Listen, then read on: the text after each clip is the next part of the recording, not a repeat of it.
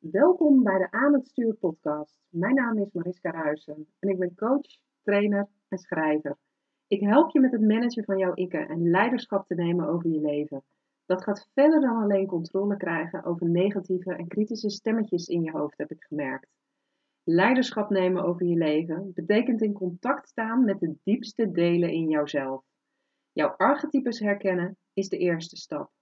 Echte vrijheid ontstaat bij het volledig belichamen ervan. Pas als je volledig in je lichaam bent gezakt, kun je je opnieuw verbinden met jouw innerlijk kompas, want die weet altijd de weg. Ik wens je heel veel luisterplezier. Tof dat je weer luistert naar de nieuwe episode van de Aan het Stuur podcast. En vandaag heb ik een uh, hele mooie dame te gast. Deze keer thuis, niet via Zoom. Uh, en dat is niemand minder dan Jessica van Duren. En degene die haar niet kennen, nou, je kunt haar heel snel leren kennen als je kijkt naar de afbeelding uh, van de podcast. Want dat is een van de foto's die Jessica heeft gemaakt. Zij is namelijk uh, fotograaf en branding expert. En nu vraag je je misschien af, ja, wat doet zij dan in een reeks van interviews met, met vrouwelijke ondernemers die werken vanuit vrouwelijke energie? Nou, Jessica is een kei in het aanvoelen wat andere mensen precies uh, nodig hebben, wat hun goud is. Uh, zal ze vast straks ook nog wel het een en ander over vertellen. Maar de belangrijkste reden waarom ik Jessica heel graag wilde interviewen voor deze podcast is dat Jessica dit jaar zelf werd gedwongen om terug te keren naar haar ware natuur en uh, het mooie plaatje van de buitenkant los te laten. Dus daar gaan we het in deze podcast zeker over hebben. Jessica, welkom. Ja, dankjewel. Tof dat ik hier mag zijn. Ja. Ja, een mooie intro. Ja? Dankjewel. Ja. ja. Ben ik nog iets vergeten uh, wat mensen moeten weten? Nee, ik vond het prachtig. Ja, ik zit hier met een smile naar jou te kijken. ja, heel erg mooi. Dankjewel. Oké. Okay. Nou, in de podcast zoomen we natuurlijk enorm in uh, op archetypes. Het, het, uh, in hoeverre belichaam jij zelf je uh, vrouwelijke archetypes. En wat ik bij jou altijd zo sterk vind, uh, als je jou aan de buitenkant ziet, dan ben je een hele sterke vrouw, maar ook een hele sensuele en krachtige vrouw. En um, nou, die sensualiteit, die is natuurlijk de afgelopen maanden wel op de, op de proef gesteld bij je, ja. denk ik. Ja, die enorm. Heb... Ja, is, um, nou, ik ga er maar meteen over beginnen dan, toch? Dan hebben we die gehad. Uh, ja, ik heb negen jaar geleden heb ik uh, borstimplantaten laten zetten. Ik uh, had twee kinderen gehad en ja, hoe ze dat noemen, theezakjes. Ik was heel jong moeder ook, twintig toen ik ehm, mijn eerste kind kreeg. Dus voor mij was het zo belangrijk om weer mooi uit te blijven zien. Vooral kijken naar mijn verleden, begonnen met uh, ja, ik was danseres, ik uh, deed wat, wat modellenwerk en videoclips. Dus dat is echt zo dat uiterlijke plaatje. Um, nou goed, en toen kreeg ik dus die twee kids. Prachtig, helemaal happy. Maar die borsten, ik vond het echt verschrikkelijk. Dus ik heb die implantaten erin laten zetten. En heel blij mee geweest, al die jaren. Um, heel fijn in mijn lichaam gevoeld ook. Overal durfde ik gewoon lekker topless te gaan zonder. Ja, ik vond het wel echt een heel fijn gevoel. Mm. Totdat ik dus eigenlijk um, knobbels vond in mijn borst afgelopen jaar. En ik denk dat dat voor iedere vrouw toch wel echt een schrikmoment is. Ja. Iets waar we natuurlijk allemaal altijd wel heel erg bang voor zijn. Maar gelukkig waren die knobbels wel uh, goed aardig. Um, en kwam me daardoor aan het licht dat uh, een van de implantaten lekte. Toen ben ik gaan kijken van, goh, maar wat voor klachten zitten daar dan, uh, hè, horen daar dan bij? En toen viel echt in één keer alles op zijn plek voor mij. De afgelopen jaren um, heb ik zo gestruggeld, ondanks mijn gezonde lifestyle en mindset, maar met mijn energie, um, brain fog enorm gehad, dunner wordend haar, dunner wordende nagels. Um, niet, ja, ik weet niet, gewoon niet die energie hebben die ik altijd had. Ik kon heel veel sporten, dat werd steeds minder. Uh, vaak uh, spierpijnen waar ik niet uh, vlug genoeg in herstelde. Oorsuis, slechtere huid. Nou, allemaal van die vage klachten. Waarvan ik dacht, nou ja, het zal wel bij me horen. Misschien dat ik ouder word of zo. Of misschien heb ik dan toch weer meer gegeven. Ja, en toen viel er voor mij zoveel op zijn plek. Toen ik las dat dat dus klachten kunnen zijn van borstimplantaten. Siliconen die lekken in het lijf. Of ja, eigenlijk hoeft een lekkende een borstimplantaat niet eens te lekken, want hij schijnt al te zweten vanaf dat hij in het Mm. lichaam gaat van een vrouw. En dus dat was voor mij wel alsof er in één keer zoveel meer op zijn plek mocht vallen. Ehm, ik geloof wel heel erg in dat als we tegen onszelf vertellen, eh, ik ben moe, dat je jezelf ook heel moe gaat voelen. Ja. Hoe vaak we dat maar tegen onszelf zeggen, dan, dan gaan we dat ook belichamen. En zo heb ik de afgelopen jaren heel erg geleefd. Wat aan de ene kant heel krachtig is, hè, je zei het ook wel, het krachtige stuk. Mhm. En aan de andere kant weet ik nu, en voel ik ook nu, dat ik dus wat ik werkelijk diep van binnen voelde, echt aan de kant geduwd heb. En dat ik niet geluisterd heb naar de signalen die ik eigenlijk diep van binnen. Ik, ik wist dat er iets niet klopte. En ik heb daar niet naar geluisterd. Ehm, dus het was voor mij wel een heel proces. En waar ik wel heel stoer riep vanaf het moment van, nou die, die borstimplantaten die gaan eruit, want ik wil een gezond lichaam. Ehm, werd het, ja, de, de keuze maken was, oké, ik ga het doen. Maar vanaf dat moment startte er echt een proces. Dat had ik niet verwacht. En ik denk dat ik me daar ook pas ben gaan beseffen hoe belangrijk mijn borsten voor me waren. En hoe belangrijk dat uiterlijk was. En natuurlijk, ik hou van mooie dingen. En fotograaf, hè, fotograaf zijn is ook wel bezig zijn met mooie Ja. dingen. Ehm, maar ik zag het wel als een uitnodiging om voor mezelf dieper te zakken in eh, mijn zelfliefde. En dan vooral het uiterlijke stuk. Ehm, dus ja, ik heb ervoor gekozen om ze dus eruit te laten halen. Maar wel een klein beetje te laten helpen met lipofilling iets terug te zetten. Mhm. Voor mij voelde het nog wel als een brug te ver om, om echt niks terug te plaatsen. Want dan zou ik echt, echt flink overtollige huid hebben. Ehm, maar dat is lichaams-eigen. Dus dat voelde voor mij wel heel erg goed om dat eh, te doen. En het mooie is, is dat ik dat dus bij een arts heb laten doen. Die is ook in dat televisieprogramma geweest van Moordtieten en op Zembla. Mhm. Ehm, echt een spirituele chirurg. Ik hou ervan, echt super mooi. Die had gewoon zijn kristallen staan, zeg maar, in zijn kantoor. Maar hij was bezig met een onderzoek dat hij dus eh, verband ziet tussen hoogsensitieve, hooggevoelige vrouwen Mhm. die last krijgen van hun implantaten. En hij zei heel mooi eh, dat wij sensitieve vrouwen al heel veel aanvoelen. Ja. Ehm, en dat we vaak lastig hebben, of last, of, eh, we vinden het moeilijk om te ontvangen. Hoogsensitieve vrouwen, hooggevoelige vrouwen zijn, zijn beter in geven. En, eh, en hij zei, dan zit er ook nog eens een borstimplantaat voor je hart. Dus als je Ah. het ontvangen al lastig vindt, dan wordt het nog lastiger. Want die energie, het, het stroomt niet meer. Er zit letterlijk iets voor je hart. Ja. Dus hij zei, eh, toen ik dus had besloten van, nou, ik wil het gaan doen eh, bij jou. Toen zei hij ook, ja, dan, dan mag jij aan de slag gaan met leren ontvangen.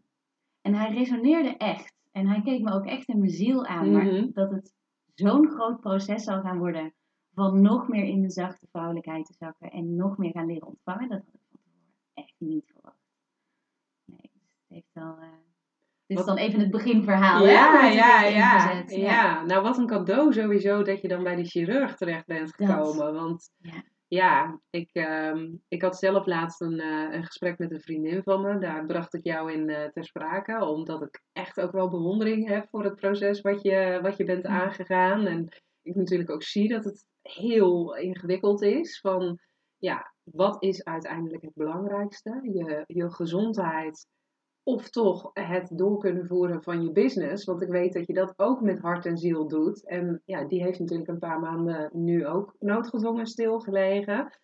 Ehm, ja, mensen zullen misschien ook gaan zien dat je er iets anders uitziet dan, eh, dan voorheen. Dus het lijkt me echt gewoon een duivels dilemma. En eh, nou ja, die vriendin die heeft dus een tijdje op de eh, operatiekamer als assistente gewerkt. Ja, en die kwam meteen eigenlijk met horrorverhalen aan van, oh ja, nee, maar dan, dan moet ze zichzelf echt wel opnieuw eh, zien uit te vinden en, en gaan herdefiniëren. Want dit is echt een heel pittig proces.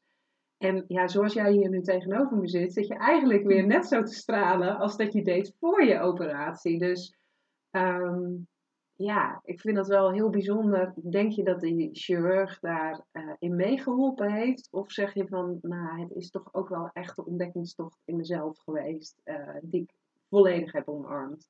Ik denk dat het een beetje alles is. Ehm, ik denk dat het niet voor niks is dat ik deze chirurg op mijn pad heb gekregen. Een chirurg die overigens ook reiki doet tijdens de operatie en rustgevende Wauw. muziek bij mij heeft opgezet. Vind ik echt wel heel mooi. Ja, Ehm, maar ik ben ook wel voor mezelf het proces aangegaan. Ik ben echt gaan kijken. Ik geloof namelijk dat het leven voor ons werkt en niet Mhm. tegen ons. Dus ik ben gaan kijken welke lessen het hierin voor mij. Ehm, en ik dacht ook echt alsof ik hier word uitgenodigd om dus, wat ik net zei, dieper in mezelf liefde te zakken. Mhm. Ehm, ik werk zoveel met vrouwen ook. En dat ik in één keer de link zag van alsof ik dit mee moet gaan maken. En ik krijg eigenlijk deze uitnodiging om het dus inderdaad aan te gaan om vrouwen nog beter te kunnen helpen.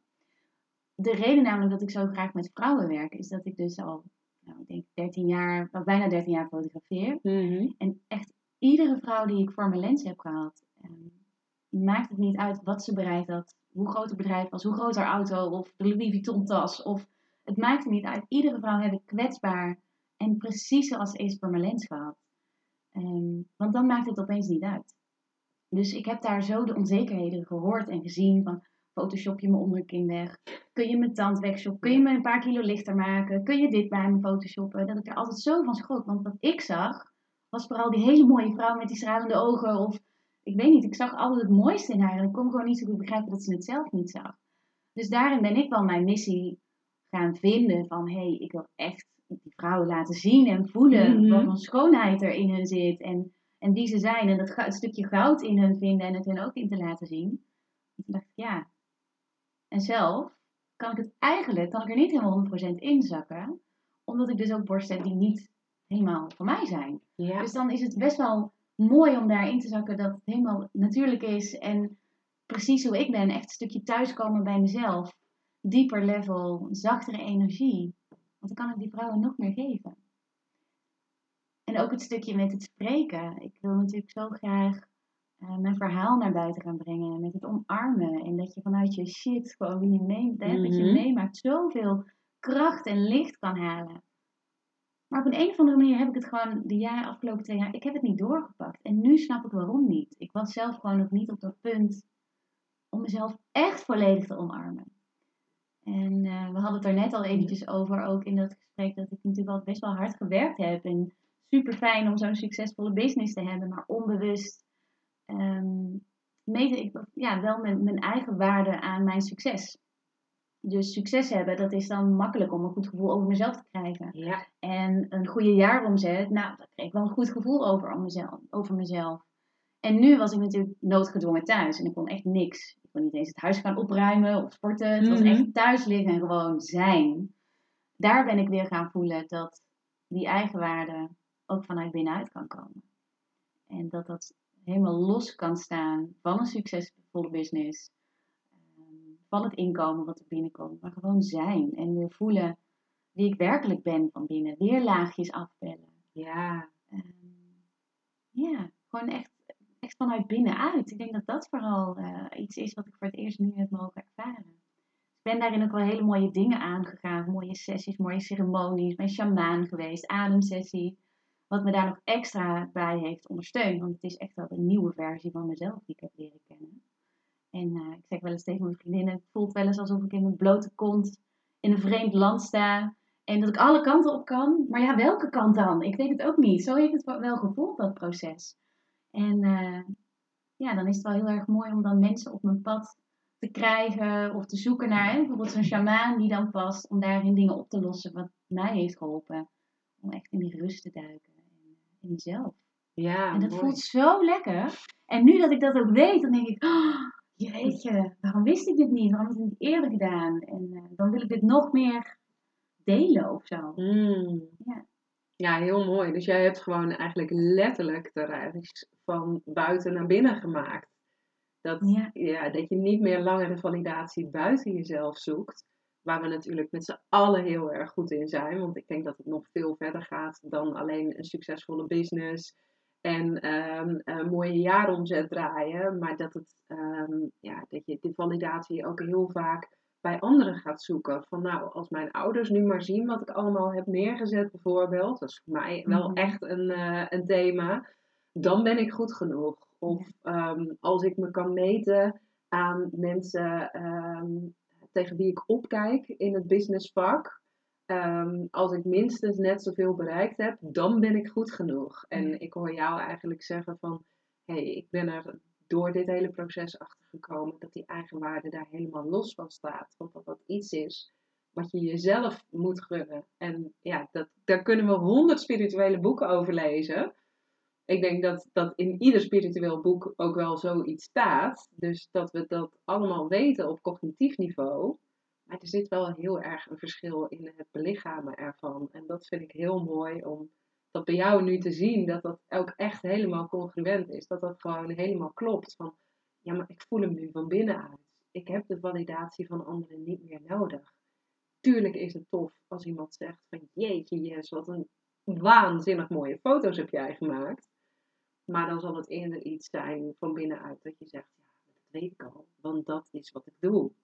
In plaats van, oh wat fijn dat je dat zegt, want dat had ik even nodig om te horen vandaag. Ja, ja, ja ik vind het heel mooi gezegd. Ja, dat. Ja.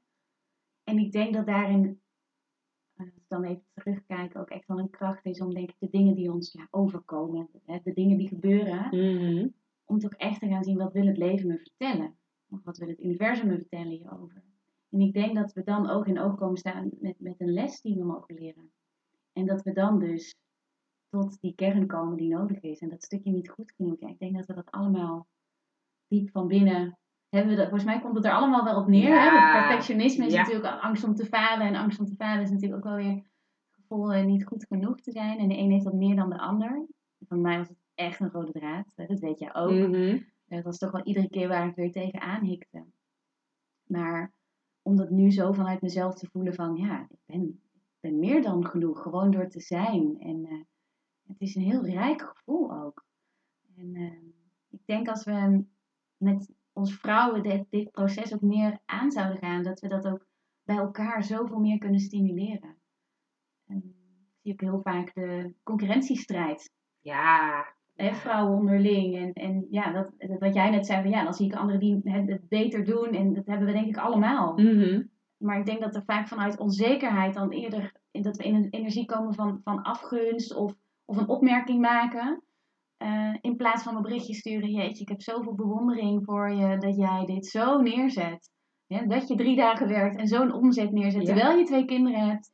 Ehm, dat zeggen, dat, dat, ja, dat lift elkaar omhoog. En dat zorgt ervoor dat je zelf ook sneller dat niveau bereikt. Ja. ja. Ja. Als we alle afgunst, tenminste dat is hoe ik er naar kijk, maar als je alle afgunst zou kunnen transformeren in een verlangen. Mhm. Dus, dus datgene waar je die ander, ja, nou ja, wat misschien eerst voelt als jaloezie, als je dat zou kunnen omzetten in, hé, hey, maar eigenlijk is er gewoon een heel diep gevoeld verlangen dat ik wil wat zij heeft. En dat ik dus kan zien van, ja, maar als het voor jou mogelijk is, dan kan ik dat ook. Dat je de ander dus ook niet langer meer op een voetstuk gaat zetten, maar dat je elkaar als gelijke gaat zien. En ik vind het ook wel heel mooi wat je zegt met verlangen. Want als je vanuit verlangen je business runt, dan zit het ook, dan doe je dat vanuit de juiste energie. En wat ik zelf heb ervaren, maar ook en met een aantal klanten of dames om me heb gezien, is dat het ook vaak een soort van dat het dan zo moet zijn. Want wij vrouwen, we zitten nou eenmaal niet thuis bij de kinderen. We moeten ook succesvol zijn. En eh, we moeten er leuk uitzien. En we moeten slank zijn. En we moeten gezond eten. En we moeten date nights hebben met de partner. En we moeten ook met vriendinnen af en toe weg. Dus er liggen zoveel taken die we allemaal maar moeten of zo. En toch houden we het stiekem allemaal in stand bij elkaar. Tuurlijk, want de, de beginvraag is al, maar van wie moet dat dan? Precies, ja. En dan vanuit een verlangen, een missie voelen zoals wij dat hebben. Dat we Mhm. zo diep voelen van, ja, maar dit is wat we de wereld in willen brengen. Want we willen de wereld mooier maken en voor die vrouwen gaan staan. Dat is natuurlijk zo'n andere energie dan ehm, keihard gaan werken om een succesvolle business op te bouwen. Want iedereen heeft dat en dan heb ik het gevoel dat ik goed genoeg ben. Dat voelt voor mij als mannelijke energie. En dat is ook wel misschien een mooi bruggetje naar die borsten. Is dat ik op een gegeven moment ook echt wel ging zien van, maar het is eigenlijk wel heel bijzonder. Want wie heeft bedacht dat grote borsten en een slank lichaam een ideaalbeeld is van de vrouw? Ik kan me eigenlijk niet voorstellen dat een vrouw dat bedacht heeft. Dat dat de, hè, het ideale lichaam Nee, is. Want nee. het is niet zo. Helemaal niet als we ouder worden en kinderen krijgen. Dan gaat het natuurlijk wel anders uitzien. En eh, ja, hè, wat lager hangen of zo. Mhm. dan denk ik, in, in dat stuk lijkt het ook wel alsof wij vrouwen in die mannelijke energie zijn gaan duiken. Om ook aan dat beeld weer te voldoen, omdat we anders niet goed genoeg zijn. Maar voor wie zijn we dan in werkelijkheid niet goed genoeg? En ik, ja, heel mooi wat je zegt. Maar ik denk dat hij nog een stapje verder gaat. Dat het meer de maatschappij is die het ideale plaatje heeft gecreëerd. Want als je het een man 100% uh, eerlijk op de man zou vragen, nou, die heeft denk ik veel liever een vrouw met wat kleinere borsten, maar die wel helemaal straalt en kan Zeker, zijn vanuit haar vrouwelijke kracht. ehm, dan dat daar eh, twee Pamela Anderson eh, Ja. borsten op zitten geplakt. Want Ja. bijna iedere man zegt van ja, nou, het ziet er aan de buitenkant leuk uit, maar eh, ja, het voelt nep. En ja. ik denk dat we sowieso veel meer naar die echte connectie toe gaan. Ik moet ook meteen denken aan eh, een boek wat hier eh, op mijn bureau staat, waar ik het met jou ook al een paar keer over heb gehad. De ongetemde vrouw. Oh ja, die ik in het Engels had gekrokt, eh, Ja. ja, de Clarissa Pinkola Estes. Ehm, daar staat een heel mooi verhaal in. En ik weet nou niet meer precies hoe die vrouw wordt genoemd. Ehm, maar dan, ehm, nou, de schrijfster die gaat op een gegeven moment ergens naar New Mexico. Want daar zou een eh, vlindervrouw een optreden doen. En die vlindervrouw die werd echt op alle mogelijke manieren eh, werd ze vereerd. En nou, dat, dat zou echt een goddelijk spektakel moeten zijn om daar naar te gaan kijken. Dus zij gaat daar naartoe en ze zit echt vol verwachting van, nou, ik, ik ga nu waarschijnlijk de mooiste vrouw te zien krijgen die ik ooit heb gezien. Want nou, het zit ook ramvol met mannen die daar allemaal al aan het juichen en aan het joelen en aan het klappen zijn van, oh, hier staat iets heel bijzonders te gebeuren. En ze zegt, nou, vervolgens duurt het heel lang voordat er überhaupt iets gebeurt. Dat we allemaal zoiets hebben van, nou, hoe, hoeveel werk heeft ze nog nodig aan de make-up in, in de trailer die daar ergens op de achtergrond eh, staat. En ze zegt, dan komt daar iemand uit die trailer gestapt. En het hele publiek wordt uitzinnig. Ze nou, ik zit daar met naar te kijken van wat gebeurt hier. Want dat is een oud dametje met uitgezakte borsten die zo ongeveer halverwege de navel hangen. En eh, fladderend vel overal. En die dus inderdaad eh, eh, vlindervleugeltjes op de rug heeft geplakt. En ze zegt vervolgens begint de muziek te spelen. En die vrouw die begint te dansen. En die raakt zo in vervoering. En die weet eigenlijk iedereen zo op te zwepen, ook met muziek. Dat iedereen haar uiterlijk vergeet. En dat iedereen eigenlijk alleen maar de ware essentie, die, die goddelijke kern nog kan zien. Terwijl als je heel sec naar het plaatje zou kijken, dan zou je denken van, nou oma, ga maar snel met je rollator weer eh, het bejaardenhuis in, want jij hebt je tijd wel gehad. En ik vond dat zo'n ontzettend mooi verhaal, dat ik denk, oh ja, dat is, ja, zij zei van, mannen van twintig gingen daar ook gewoon helemaal op aan. Die, die raakten net zo in vervoering van die vrouw, puur en alleen omdat zij dus haar lichtje zo aan had staan. En omdat ze zo schaamteloos zichzelf durfde te zijn en, en alles wat ze in zich had durfde te laten zien. Ik denk van, jeetje, wat een verwrongen beeld hebben wij in onze samenleving toch gecreëerd van hoe je als vrouw zou moeten zijn. Want ja, de kracht schuilt dus niet in het uiterlijk, maar het schuilt veel meer in, heb je je lichtje wel aanstaan? Ja, mooi gezegd. Ja. Ik denk dat dat het ook precies is. En ik denk dat dat, ja, over mannen dan weer gesproken, ook echt het meest aantrekkelijke is wat je, wat je kunt zien. Je kunt eh, ervaren bij een vrouw. Dat ze er lichtje aan heeft. En dat ze helemaal oké is met wie ze is. Dat ze zich goed genoeg voelt en zich sensueel voelt. En gewoon Ja. durft te zijn. En als ze boos is, dan is ze boos. En als ze lief is, is ze lief. Dat dat, dat, dat, er gewoon allemaal mag zijn. Het is natuurlijk ook niet voor niks dat eh, want dat zeggen ze dat, dat eh, mannen vrouwelijk ook eh, de vrouw het meest aantrekkelijk vinden op het moment dat ze de ijsprong hebben. Hmm. En dat is ook net de fase waarin wij als vrouw het meest oké zijn met onszelf. Ja. Dus Ja. dat heeft daar denk ik ook wel mee te maken. Met wat stralen we daaruit. Ja, uiteindelijk denk ik gewoon als we allemaal meer zakken in onze energie, in ons lijf. Dat we precies wat je net zei met zo'n show. Dansen is energie. Dat is voelbaar. En dan kunnen we het weer voelen. In plaats van met ons hoofd altijd maar te oordelen op het eerste plaatje wat we zien. Ja, ja. En dat is, ja, hoop ik ook wat ik met foto's doe. Want dan zeggen ze natuurlijk ook wel, het zijn allemaal zo mooie plaatjes. Ehm, maar ik weet ook bijvoorbeeld de foto's die we van jou hebben gemaakt. Jij, dat ben jij. En iedereen die jou kent, die zegt, ja maar dit is de Mariska. Die we kennen op haar mooist, op haar krachtigst. En de blikken, die- het is gewoon zo jij. En die is echt diep voelbaar. Ja, ja. Dus het is niet zomaar een mooi plaatje. Het is iets wat gewoon helemaal klopt. En ehm, ja, wie je echt bent. En zo voelt het denk ik ook al met de fotoshoots die, ik dan doe. Dat de vrouwen die bij mij zijn ook echt wel in een next level versie stappen. En ook echt even kunnen voelen hoe het is om helemaal oké te zijn met jezelf. En te stralen die dag. En dat alles lekker om jou mag draaien. Gewoon ontvangen of zo. Dat is het Mhm. toch eigenlijk die dag? Ja, zeker. Zeker. En ehm, ja, ik vind het heel mooi dat jij zegt van, nou ja, iedereen zegt van dit is de Mariska die we kennen. Ehm, ik had eh, gisteren, nou ja, goed, wanneer je deze podcast dan ook gaat luisteren natuurlijk. Maar ik heb eerder een eh, interview opgenomen met Suzanne Beukema.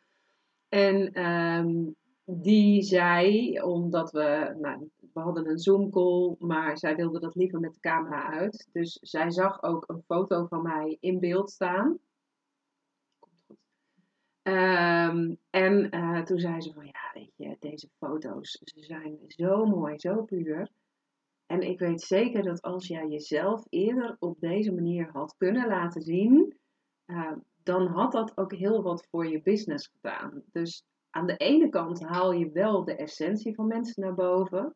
Maar het waren foto's die ik een jaar eerder niet had kunnen, maken, eh, kunnen laten maken van mezelf. Omdat ik er zelf ook nog niet aan toe was om dat stukje in mezelf helemaal te erkennen en helemaal te laten zien. Ehm, en ik denk dat dat wel iets is ja, wat jij misschien soms onderschat. Dat je zegt van ja, ik haal de pure essentie naar boven. Maar het is wel een es- essentie waar mensen zichzelf nog niet altijd bewust van zijn. Ja. Want op het moment dat ik echt een, een off day heb, eh, zoals we die allemaal wel eens hebben, ja, dan is er ook bijna niks wat me, me weer sneller in, in de juiste moed kan zetten, als dat ik even door die foto's heen ga. Omdat Oh, ik dan denk mooi. van, oh ja, die versie van mezelf, die is er ook. Ehm, dus, dus het helpt zelfs, los van dat je gewoon een, een prachtig plaatje voor je business kunt neerzetten.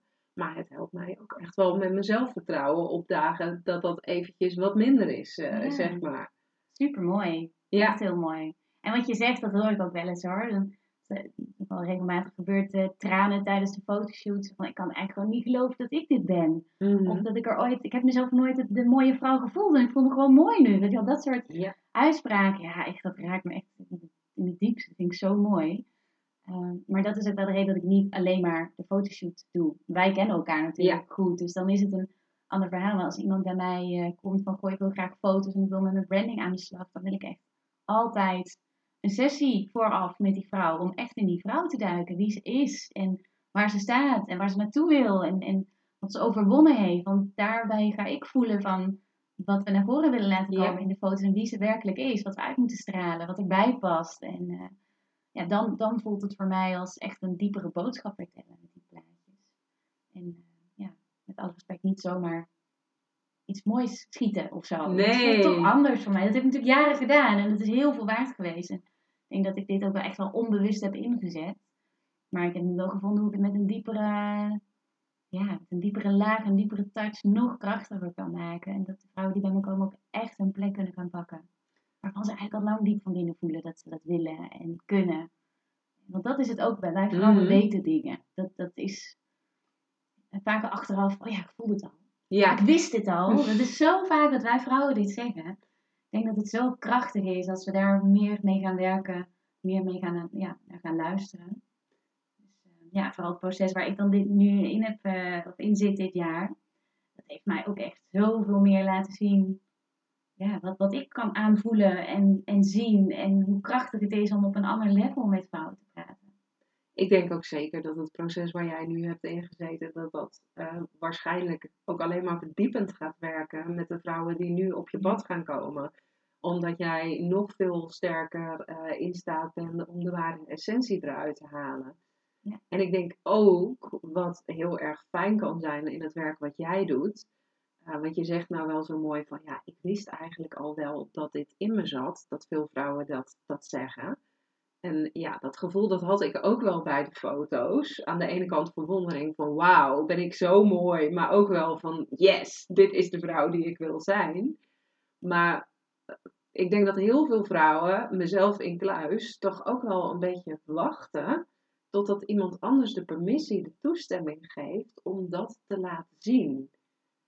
Uh, dat het heel erg lastig is om jezelf de toestemming te geven eh, van ja, dit is, dit is gewoon wie ik wil zijn. Want op het moment dat je zegt, ja, ik ga dit zomaar ongegeneerd uitstralen dat ik dit ben, ja, dan ben je toch alweer heel snel die te veel vrouw ook.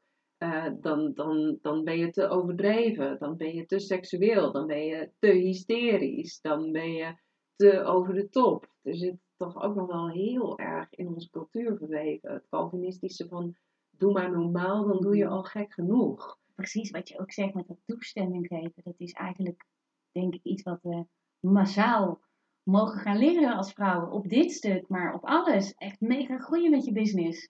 Een reis boeken met je vriendinnen. Um, lekker uitgebreid een keer naar de kapper gaan omdat je er zin in hebt. Of gewoon toestemming geven om gewoon een week niks te doen. Dat was mijn ding. Ik heb nu uh, bijna, bijna acht weken niks gedaan. Dat heb ik nog nooit gedaan in mijn leven. Maar om mezelf de toestemming te geven om dat te mogen doen. Het heeft me zoveel opgeleverd. Zoveel meer ruimte gekregen. Creatieve ideeën. Aan mezelf kunnen werken op een heel ander mm. level. En ik denk dat dat toestemming geven, dat we dat wel um, ergens zijn vergeten. We zijn natuurlijk ook zo dienstbaar geweest, al generaties lang. Ja, ja, ja, mooi. Ik denk dat dit ook een heel mooi bruggetje is naar een archetype wat uh, in de afgelopen podcast een beetje uh, onderbelicht is gebleven. Um, omdat ik steeds zoekende ben naar, hey, welke vrouw heeft dat nou wel helemaal? Want om dat stukje van jezelf te kunnen claimen, nou, dan moet je echt 100% oké met jezelf zijn. En ik voel dat ik hem bij jou toch wil aansnijden, mhm. omdat ik denk, ja, weet je, het hele gesprek gaat hier al over. Maar een van uh, de archetypes waar we het in uh, mijn programma The Feminine Journey ook over gaan hebben, om die weer terug te claimen, dat is de heilige goddelijke vrouw.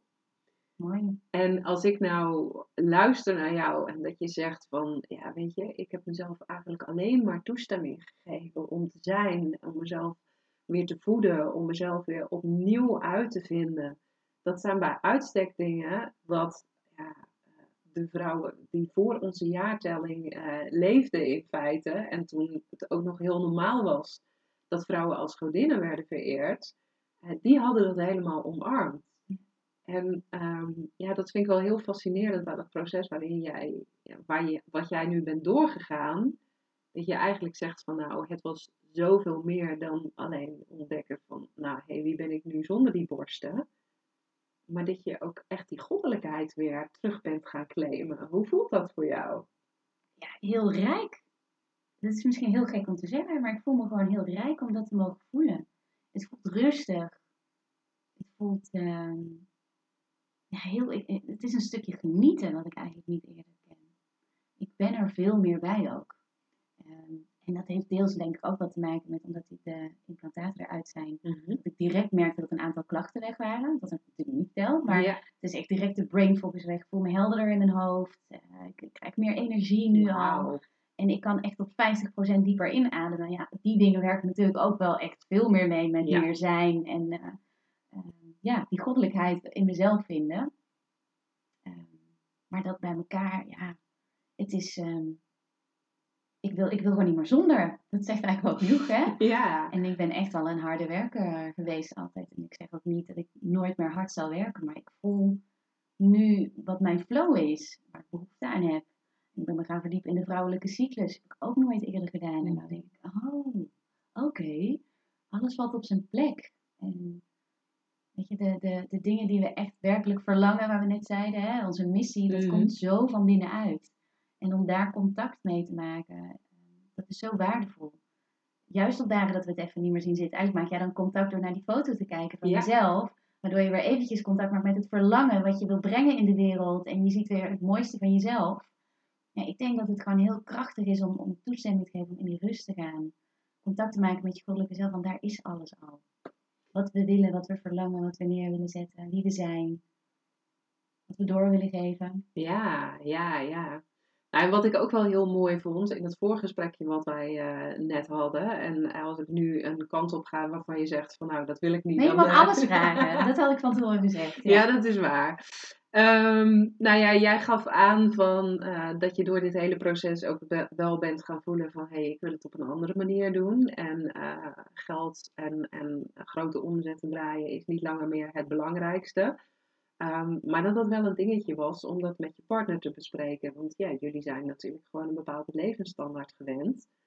En als je echt gaat kijken naar het archetype van de heilige goddelijke vrouw, dan is dat ook de vrouw. En nu weet ik dat ik tegen een paar heilige huisjes aan ga schoppen bij luisteraars waarschijnlijk.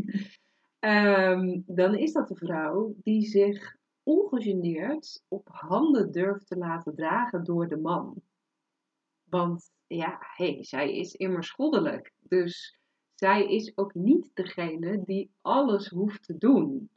En ook dit is natuurlijk weer iets wat we heel erg hebben aangeleerd. Van ja, je moet als vrouw wel je mannetje kunnen staan. Je moet wel uh, onafhankelijk kunnen zijn. En um, nou, we oordelen met z'n allen op dit moment ook wel heel erg over vrouwen die zeggen van nou, ik hik tegen een echtscheiding aan, maar ik doe het niet, want ik kan financieel niet uh, zelfstandig zijn.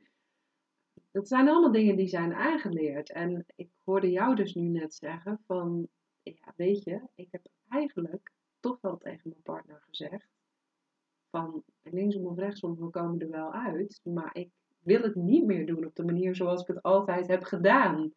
Hoe voelt dat dan? Is dat dan alsof je een stukje van je onafhankelijkheid uh, opgeeft? Of zeg je van nee, het, het, is omdat het echt niet anders meer kan? Het is omdat het niet meer anders kan. Een half jaar geleden had ik gezegd: nee, ik ga mijn onafhankelijkheid niet opgeven. Ehm, maar ik ben nu gaan geloven, denk ik, in krachtige kwetsbaarheid. En wij hebben elkaar leren kennen dat ik vol in mijn business zat en hard werken, alleenstaande moeder en ik zorg wel voor mezelf, want ik krijg een annotatie, die energie. Mhm. En hij is ook een harde werker en dat werkte voor ons. Ehm, nu denk ik dat die mannelijke en die vrouwelijke energie helemaal niet zo mooi in balans was toen. En dat die juist omdat ik mezelf nu toesta om dus in die vrouwelijke energie te zakken. En geld niet meer de eerste prioriteit te laten zijn. maar gewoon wel weer uh, het geluk vanuit mezelf. Ehm, dat ik daardoor die, die krachtige, kwetsbare vrouw, die vrouwelijke vrouw kan zijn. Dat ik hem ook meer in zijn mannelijke rol laat staan. En ik zal nog steeds werken, want ik doe met heel veel liefde doe ik mijn werk. Maar het is goed genoeg. En eerst was het nooit goed genoeg. Want het moest altijd meer. En ik had mijn omzet nog niet binnen en ik had alweer een, nieuw doel gezet. En, en nu ja, weet ik gewoon dat het stroomt. En er komt genoeg binnen voor mij om rond te komen en om nog steeds de onafhankelijke vrouw te zijn. Ehm, er zit een zachtere energie op. En het is wel wennen in de relatie, want ik merk ook wel aan hem. Weet je wel, het is echt voor ons allebei even onze nieuwe plek vinden daarin. Maar ik geloof wel dat als ik mijn proces blijf delen en uh, we blijven elkaar wel zien als uh, de personen die we zijn, want we zijn gewoon twee verschillende personen. En dat is ook wel iets wat ik ook wel zie met heel veel vrouwen, bij heel veel vrouwen om me heen, is dat bij vrouwen zit een enorme shift. Mm En we zijn ook echt veel meer naar die gevoeligheid en naar die vrouwelijkheid aan het gaan. En dat is voor die mannen best wel gek. En we verwachten wel vaak als vrouw zijn dat de mannen allemaal meegaan. Ja. Dus ik zie best wel om me heen dat er relaties wel echt even best wel pittig zijn nu. Um, want de vrouwen die trekken best wel hard dat ze mee moeten gaan. En die mannen gaan hak, hak in het zand. Want ik bepaal mijn eigen tempo. En ik hoef helemaal niet te praten. En ik hoef helemaal niet naar een coach toe. Ja, dat hoor ik wel echt heel veel. En ik, ik, heb, ja, ik ben ik ben ook zo daarin. Uh, heb ook zo daarin gestaan. Maar nu voel ik meer zo van, hé, hey, ben wie ik ben. En uh, het, het, is zo fijn, wat ik al zei, rijk om gewoon daar helemaal content mee te zijn. Waardoor ik ook minder afhankelijk ben van zijn bevestiging naar mij bijvoorbeeld. Waardoor ik gewoon eigenlijk als vrouw veel sterker sta. Ehm, en hij de ruimte voelt om op zijn manier, op zijn tempo, mee te groeien met mij. Ja, ook niet met mij. Op zijn eigen tempo. Zijn eigen groei te maken. En ik denk wel als ik, als ik het met hem blijf delen waar ik nu in zit en hij met mij, dat we elkaar blijven vinden. Ik denk dat daar ook wel een hele grote shift heeft plaatsgevonden voor mij. Ik zat echt heel erg aan hem te trekken. Je moet Tony Robbins doen. En je moet dit doen. En waarom ga je die sessie nu doen? Heb je al geboekt?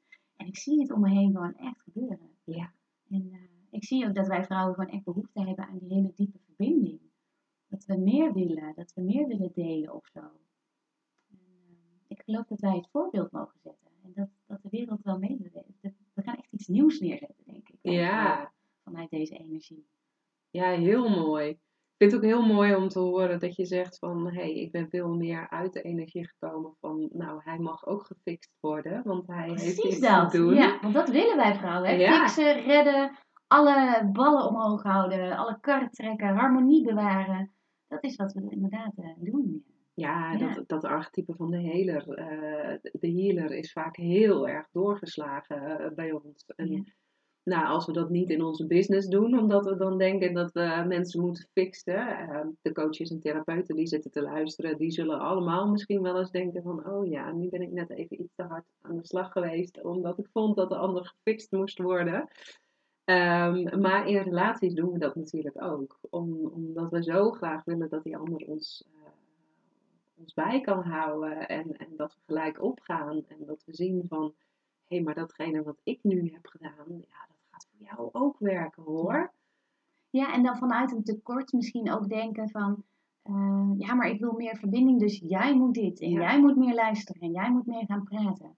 En ik weet nog dat ik op zo'n punt zat en toen kwam ik bij jou en toen trok ik die kaart.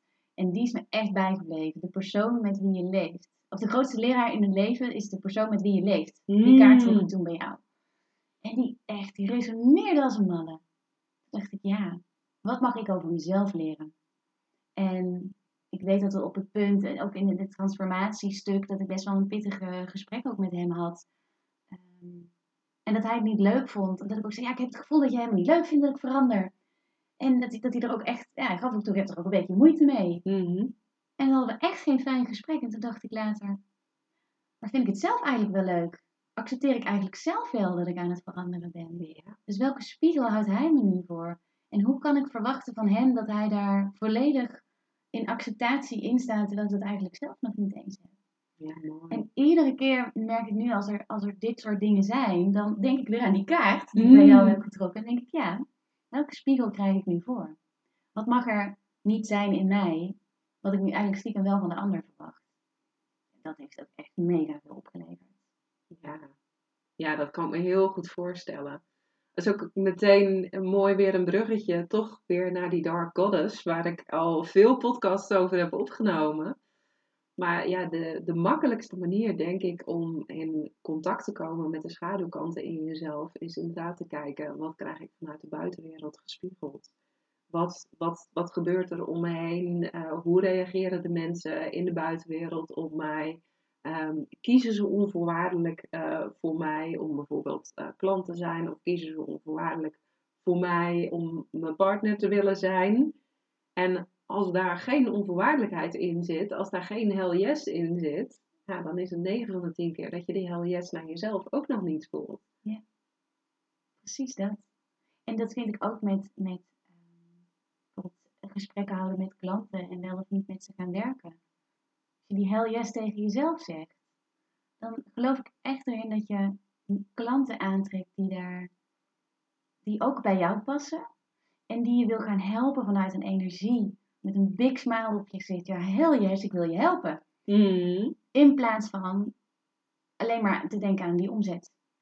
En vanuit die energie in gesprekken te zitten. Want dat zie ik ook wel veel gebeuren. En ik heb daar ook wel een fase in gehad. En dat voelt zo niet lekker. En zo niet oprecht. Maar als ik ergens niet tegen kan, dan is dat. Um, dus dan wordt alles zoveel makkelijker. Gewoon, we als vrouw gewoon heel yes tegen onszelf zeggen. Maar tegen al onze archetypes, al onze ikken alles, het mag er gewoon allemaal zijn. En um, ja, echt dat goed genoeg stuk. En vanuit verlangen dingen doen. En ik denk gewoon echt, wat ik net al zei, het leven gebeurt voor ons. Dus bij alles denken, wat wil het me leren? Ik stel mezelf heel vaak, vaak de vraag, wat als dit nu precies de bedoeling was? Wat wil het me dan vertellen? Of uh, laat zei een vriendin, ik ben twee weken eerder ongesteld geworden en ik heb allemaal last van mijn hormonen. Ik zeg maar, stel dat dit nu de bedoeling is. Ja. Wat wil je lichaam je nu dan vertellen? Wat moet je loslaten? Of waar, waarnaar heb je niet geluisterd? En eigenlijk het eerste wat dan in haar opkomt, of wat in, dat, dat, is, dat is het antwoord. Wij ja. weten het gewoon. En die lessen, ik denk, om daar zo naar te kijken, dan, dan groeien we gewoon nou, dichter aan onszelf. Dan komen we echt thuis bij onszelf. Mm. En ik denk dat dat ook wel uiteindelijk is wat wij vrouwen het liefst willen doorgeven aan onze kinderen en onze nichtjes en vriendinnen. En alle vrouwen die we om ons heen hebben heb ik wel, we hebben een, uh, stel dat er tien vrouwen dicht bij ons hebben staan. Wat zou je die tien vrouwen dan mee willen geven? Dat, stel je bent er straks niet meer en, en dat ze zeggen, nou wat ik nou echt van Jessica heb geleerd, dat is puntje, puntje, puntje. Of wat ik echt van Mariska heb geleerd, nou ja, als we, op, ja, als we zo denken, dan, dan is het zoveel makkelijker ook, denk ik, om zo te gaan leven.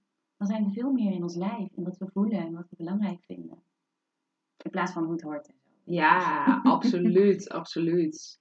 En ik vind het ook heel mooi dat je, dat je zegt van nou, alles gebeurt voor ons en niet tegen ons. Want dan ga je er dus ook vanuit dat het lichaam een oneindige wijsheid eh, bevat. En dat de signalen die het afgeeft, dat dat dus altijd is uh, om jou te helpen. Ik stond vanochtend ook op en uh, ik dacht, oh hé, hey, nou het is nog niet zo ver, maar het voelt wel alsof mijn menstruatie eerder op gang gaat komen dan dat ik had gedacht. En meteen het eerste wat ik kon voelen, terwijl een half jaar geleden zou ik echt nog in paniek zijn geraakt. Uh, die fase die heb jij ook meegemaakt, dat ik zo Mhm. verschrikkelijk ziek was. En het eerste wat ik kon voelen was dat ik dacht, oh ja, maar zou dit nu gewoon hulp van boven zijn? Want dat betekent dat ik dan in ieder geval mijn menstruatie achter de rug heb als ik volgende week, nou, voor mij toch wel een belangrijk en spannend podcast interview heb. Dat ik me dan dus 100% top kan voelen. En als je dan ten diepste je lichaam daarvoor weet te eren en daar dankbaar voor weet te zijn, ja, dan wordt het leven zoveel lichter en makkelijker. Want dan ben je dus ook niet meer aan het strijden tegen alles wat er is. Ja, precies. En dan mogen we in die flow meegaan van ons Ja. eigen lichaam, van onze eigen ziel. Want dat is denk ik bij een vrouw altijd wel in flow. In plaats van altijd maar op een bepaald energielevel zitten en presteren. En nu Ja. Laat je dat dan zo toe. En je lichaam gaat dan voor je werken. Je gaat Ja. gewoon meewerken met de flow die je dan even nodig hebt. Ja, Ja, ja het is super mooi. Dat is echt heel mooi. ja heel, heel mooi. Wat zijn we al lekker diep gegaan in deze, Nou, in deze podcast. Ja, Heerlijk mooi. om dat, eh, om dat zo eh, te doen. Ik, eh, ik zit even na te denken, want eh, nou ja, gaandeweg komen we er wel achter dat jij heel veel van die archetypes al, eh, al bent gaan leven. En, en dat je, nou ja, voor mij daar de afgelopen maanden ook wel echt een enorme shift in hebt gemaakt. Want nou, de donkere stukken in jezelf, die dark goddess, dat was toch eerst ook wel iets waar je wat meer met een grote boog omheen liep, hè? Ja, zeker wel. Daar was ik me toen niet van bewust. Pas toen jij dat zei, toen dacht ik, oh ja, misschien doe ik dat wel. En dan, dat is denk ik de dingen niet aan willen kijken. Wat ik net al zei, eh, heel moe voelen, klachten hebben van die Mm. oorsuis. Ja, kan ik vooral niet zeggen dat het er is, want dat is het er ook. Als, er, als ik er maar meer gedachten en energie naartoe stuur, dan wordt het ook groter.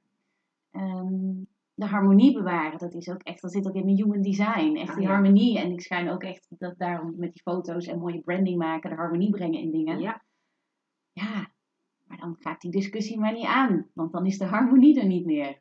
Dus ik vond het best wel lastig. En ik had ook wel verwacht dat er in dit proces heel veel boosheid uit zou komen, maar toch viel het Mhm. wel mee.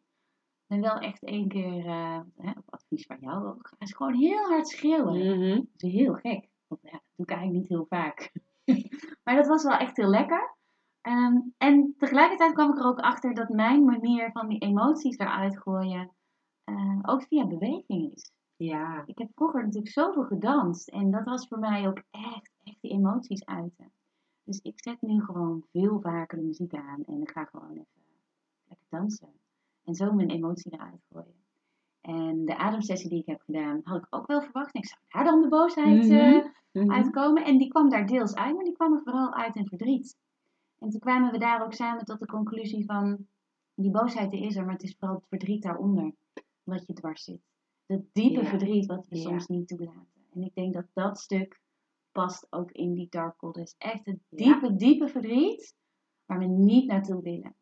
Waar we vinden dat we zelf onszelf hebben teleurgesteld.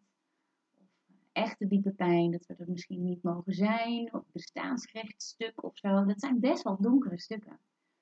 En eh, ja, die heb ik nu aangekeken. En dat was wel heel mooi. Dus Ja. dat ben ik nu wel aangegaan. En dat is ook weer het stuk om nu te zitten in het krachtige kwetsbaarheidsstuk. Ja, dat noem ik het dan maar eventjes. Want ik Mhm. voel me kwetsbaar, maar tegelijkertijd voel ik me ook heel krachtig. Denk ik niet dat ik er nog zo omheen zou gaan. Nee.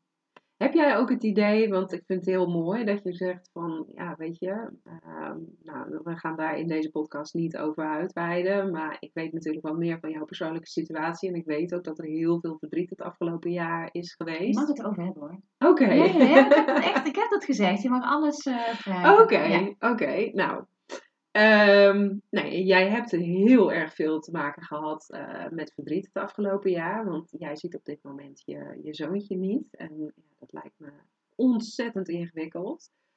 Um, maar heb jij nu ook het idee dat je door uh, met die ademsessie, dus waarin je eigenlijk min of meer gedwongen werd naar dat verdriet toe te gaan. Want op het moment dat je een ademsessie ingaat, nou, voor de mensen die dat niet kennen, maar dan, ja, dan neemt eigenlijk het diepere weten van je lichaam, die neemt het over. En door de adem kom je gewoon terecht bij de traumadelen in jezelf. Dus ja, dan is het logisch dat of de boosheid, maar ja, onder boosheid zit altijd een andere emotie. Dat is gewoon altijd zo. Dat daar iets wordt getoond. Maar heb jij nu uh, het idee dat het daardoor, want je zit zo te stralen op een andere manier ook dan dat je dat een paar maanden geleden deed. Heb jij het idee door daar nu wel naartoe te gaan dat er uh, ook iets van die zwaarte is getransformeerd? Ja, absoluut. Ja. ja. Ik voel um, in eerste instantie diep vertrouwen dat, uh, dat de band er altijd is op energetisch level en dat ben ik nog dieper gaan voelen. En dat er een moment komt um, waarbij er weer contact gaat zijn. Het bijzondere is ook dus dat ik heb allemaal energetische dingen, ook die ademsessie, maar ook andere dingen gedaan. Dat ik dus, uh, ik voel niet alleen dat dat binnenkort misschien al gaat zijn, maar er is ook al iets in de mailbox zeg maar uh, gekomen. Oh, wow. Dus ik zijn bij ze energetisch echt wel iets gezegd.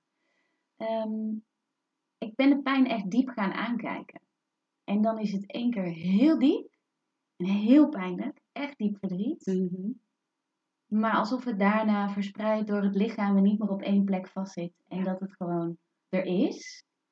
Maar ook tegelijkertijd is dat vertrouwen en wetende dat het ook voor me gebeurt. En ook voor hen. Voor mijn kindje. Dat, dat voelt wel heel sterk zo. Alsof er echt even plaats gemaakt moest worden voor mijn proces, maar ook voor zijn proces.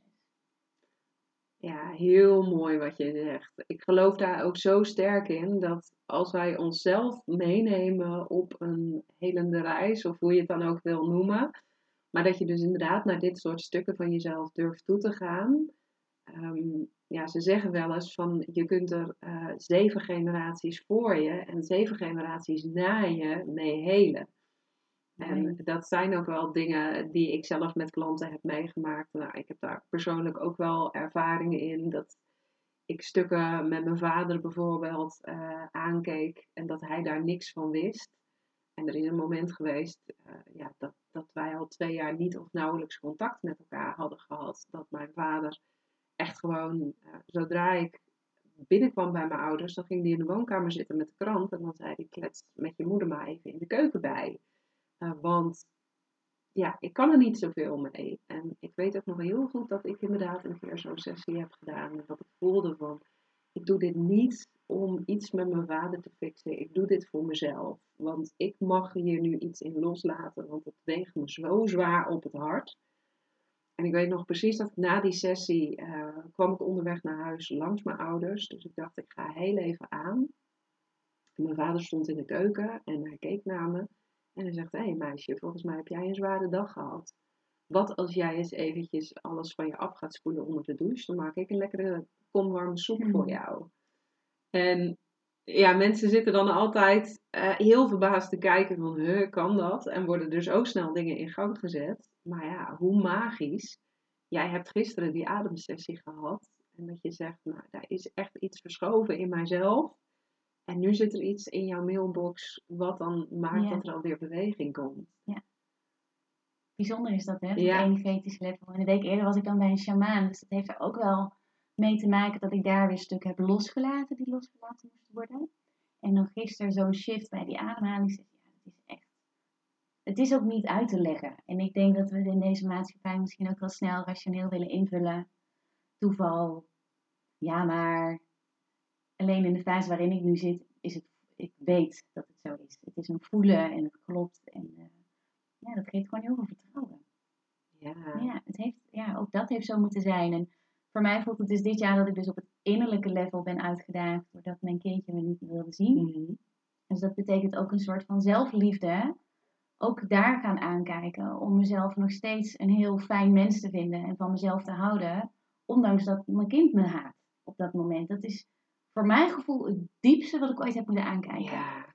En tegelijkertijd Dus het hele borstverhaal met het uiterlijke stuk Ja. loslaten. En nog meer omarmen en nog meer zakken in de uiterlijke zelfliefde. Ja, en die twee samen, ja, het, heeft echt zo moeten zijn. Ja, ik ben heel blij eigenlijk dat het me is overkomen. Al is dat heel raar om te zeggen. Er is Mm. natuurlijk niks verdrietigers dan mijn kind niet zien. Mm. Ehm, maar ik weet, het is niet voor niks gebeurd. En anders had, was ik dit proces niet zo doorgegaan. En ik weet dat hij op zijn manier ook zijn proces door aan het gaan is. En dat dat ook weer heel veel inzet. Het is een eh, ontzettend spirituele jongen. Ja, ja, ja, daar heb je Ja. inderdaad dan wel eens over, eh, over verteld. Maar het feit dat er nu energetisch ook al zoveel gebeurt, Ja. kan niet anders dan dat hij op afstand al voelt van, hé mama is hier heel erg mee bezig. Mooi is dat hoe dat werkt. Ja, ja, dat. Is, dat is prachtig. En ik had natuurlijk ook op een andere manier erin kunnen gaan. In boosheid en in haat. En mezelf nog meer gaan afwijzen. Dat ik het niet goed heb gedaan. En eh, op het begin zijn er ook echt zeker wel van die fases geweest. Ik denk dat dat ook wel de eerste fase, of het eerste is wat we misschien eventjes moeten voelen of zo. Om dan weer tot een inzicht te komen. En daar ook ben ik mezelf gaan afvragen van wat is dit allemaal de bedoeling is. Wat wil het me dan vertellen? Wat wil het me dan leren? Ja, daar heb ik wel echt mijn shit gemaakt. En ben ik dit hele proces ehm, aangegaan. En ik zou toch wel echt iedereen aanraden om het vooral aan te kijken en te gaan doen. En aan de slag te gaan met eh, die archetypes. De schaduwkanten, dingen die we niet aan durven kijken. In een Mm. relatie, even stoppen met de vinger te wijzen. Hij praat niet, hij doet niet mee. Maar te kijken van ja, wat is het in mij wat ik niet wil zien of niet doe. Laat ik mezelf wel in mijn volledige kwetsbaarheid zien. Ja. Ik denk dat dat wel veel thema's eh, zijn waar veel vrouwen in zitten. Ik denk dat we in, in een uurtje tijd nu, we zijn echt nu ongeveer precies een uur bezig, dat we zoveel thema's hebben aangeraakt. Ik denk dat dit echt een, een, podcast gaat zijn die heel veel vrouwen in beweging eh, gaat zetten en tot aan, nadenken gaat, gaat stemmen. Ehm, want ja, zoals jij hier nu tegenover me zit, eh, wij kennen elkaar nu anderhalf jaar, maar dit is echt wel de 2.0 versie. eh, Het is mooi dat jij het ook Ja. ziet. ja, maar iedereen zegt het ook die me kent. Het is echt eh, ja, zichtbaar. ja, ja, Ja, mooi ja. dat jij het ook ziet dan. Ja. Heel mooi. Als mensen nou denken van, goh, nou, eh, wat een liefde en, en wat een zelfvertrouwen straalt die eh, eh, Jessica uit. En ehm, daar wil ik meer van weten. Wat is dan de makkelijkste manier om met jou in contact te komen? Instagram, ja. Ja, mijn naam is Jessica underscore van Duren. En ehm, ja, dat is de makkelijkste manier om even een kijkje te nemen. En sowieso als er vragen zijn over het borstverhaal, als er vrouwen zijn die dit luisteren en ook borstimplantaten hebben en hier vragen over hebben, dan kan ik me best voorstellen dat het misschien fijn is om de details te weten. Ja. Ehm, ik heb er zelf ook wel een podcast over die binnenkort online gaat. Maar ja, schroom niet om even een berichtje te sturen, zou ik dan willen zeggen. Eh, ik vond het zelf namelijk heel fijn. Twee vrouwen om me heen die eh, ja, ook dat proces hadden doorlopen van eh, de explantatie. Dan is het zo fijn om even erover te praten. Om even een foto te zien Ja. van hoe het erna is. Of te horen hoe de pijn is bijvoorbeeld. En eh, dus ja, dan zou ik ook echt zeggen, app me gewoon eh, via Instagram. Ehm, want het is gewoon fijn als we elkaar daarin kunnen helpen. Ja, ja, zeker. Ik denk ook echt wel, nou ja, ze zeggen natuurlijk alles waar je aandacht aan geeft, eh, dat, dat groeit. En er, er zit dan een- ook een bepaalde focus op. Maar ik heb de laatste tijd ook echt van zoveel eh, mensen gezien of gehoord dat ze bezig zijn eh, met dit proces. Dat dit volgens mij ook echt iets is wat, wat veel groter en belangrijker eh, nog is ehm, dan, dan wij eigenlijk doorhebben. En dat het dan heel mooi kan zijn als iemand daar inderdaad al een voorloper in is geweest en heeft gezegd van jeetje, ik ga dit gewoon doen. Ehm, ja, dat dat gewoon heel inspirerend kan zijn. En dat we daarin eh, ook, ook vooral ja, met elkaar mogen blijven verbinden daarin. Precies. Ja. Ja. verbinden en elkaar helpen daarin. En eh, we hebben allemaal gewoon iets moois te geven hier. Het is zo jammer als we dat voor onszelf houden. Ja, dat, Zo jammer. En eh, ja, hoe mooi is als we elkaar daarin kunnen helpen. En net wat je zegt, het is gewoon soms zo fijn als iemand die weg al bewandeld heeft. Om te vragen, ja, maar hoe dan? Ja, En wat zou je me aanraden? Wat zijn de tips die je hebt? Dus ehm, ja, het is mooi als we dat allemaal voor elkaar kunnen betekenen. absoluut, Ja. absoluut. dat we inderdaad ook veel meer van dat individualistische stuk afstappen, waarin we dus denken dat we deze shit allemaal in ons eentje moeten dragen. Maar dat je gewoon weet van, hé, hey, we mogen het samen doen. Dat we inderdaad veel meer naar die sisterhood in plaats van uh, die afgunst gaan. Ja, ik denk dat dat ook wel het thema is. Dat we als vrouwen, hè, met vrouwen meer in het, laten we het samen doen. Je hoeft het niet alleen te doen. Ja. En dat is iets wat mij niet is geleerd vroeger. We doen het samen. Was het, nou, los het even zelf op. ja, als je dat eerst zelf proberen en als je er dan echt niet uitkomt, dan mag je hulp vragen. Dat is wat mij geleerd is. Maar ik denk dat we dat gewoon lekker om mogen draaien.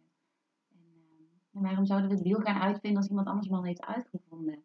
En die kennis zo graag met je wil delen of de ervaringen. Dan kun je altijd nog je eigen sausje, toch? ja, dat zeker. dan weer doorgeven. Zeker, zeker. Nou, ik voel dat dit echt een heel belangrijk uh, interview en topic is geweest wat we hebben aangesneden. En dat hier ongetwijfeld heel veel reacties op gaan komen. Voel je nu dat je hierop wil reageren of dat je wilt delen van uh, hoe dit jou heeft geïnspireerd? Tag Jessica en mij dan vooral op Instagram en deel je inzichten. Dat zouden we echt super, super tof vinden. Um, ik denk ook dat het heel erg belangrijk is om dit soort gesprekken gewoon veel vaker te voeren met elkaar. Dat, dat we daarin ook echt naar die nieuwe samenleving uh, kunnen toebewegen, waarin we veel meer dingen samen doen. Dus het voelt echt heel erg alsof deze aflevering maximaal mag worden gedeeld. Um, wil je nou zorgen dat deze podcast bij meer mensen terechtkomt? Laat dan ook eventjes een review achter in de Apple Podcast app. Uh, geef daar even een aantal sterren aan, maar aarzel niet om vooral via Instagram of andere vormen van social media ook te delen. Um, Jessica, heel, heel, heel erg bedankt voor jouw openhartige verhaal en, en de liefde en warmte die er ook uh, uitspreekt. En um, ja, heb je ergens het idee van, joh, wat zijn er veel archetypes? En uh, ik geloof dat ik zelf daar ook nog werk in heb te doen.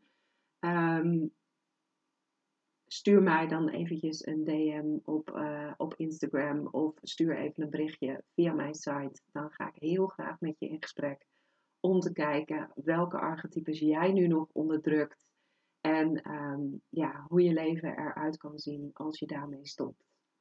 Nou, dankjewel weer voor het luisteren en uh, ik uh, spreek je heel graag in een nieuwe aflevering.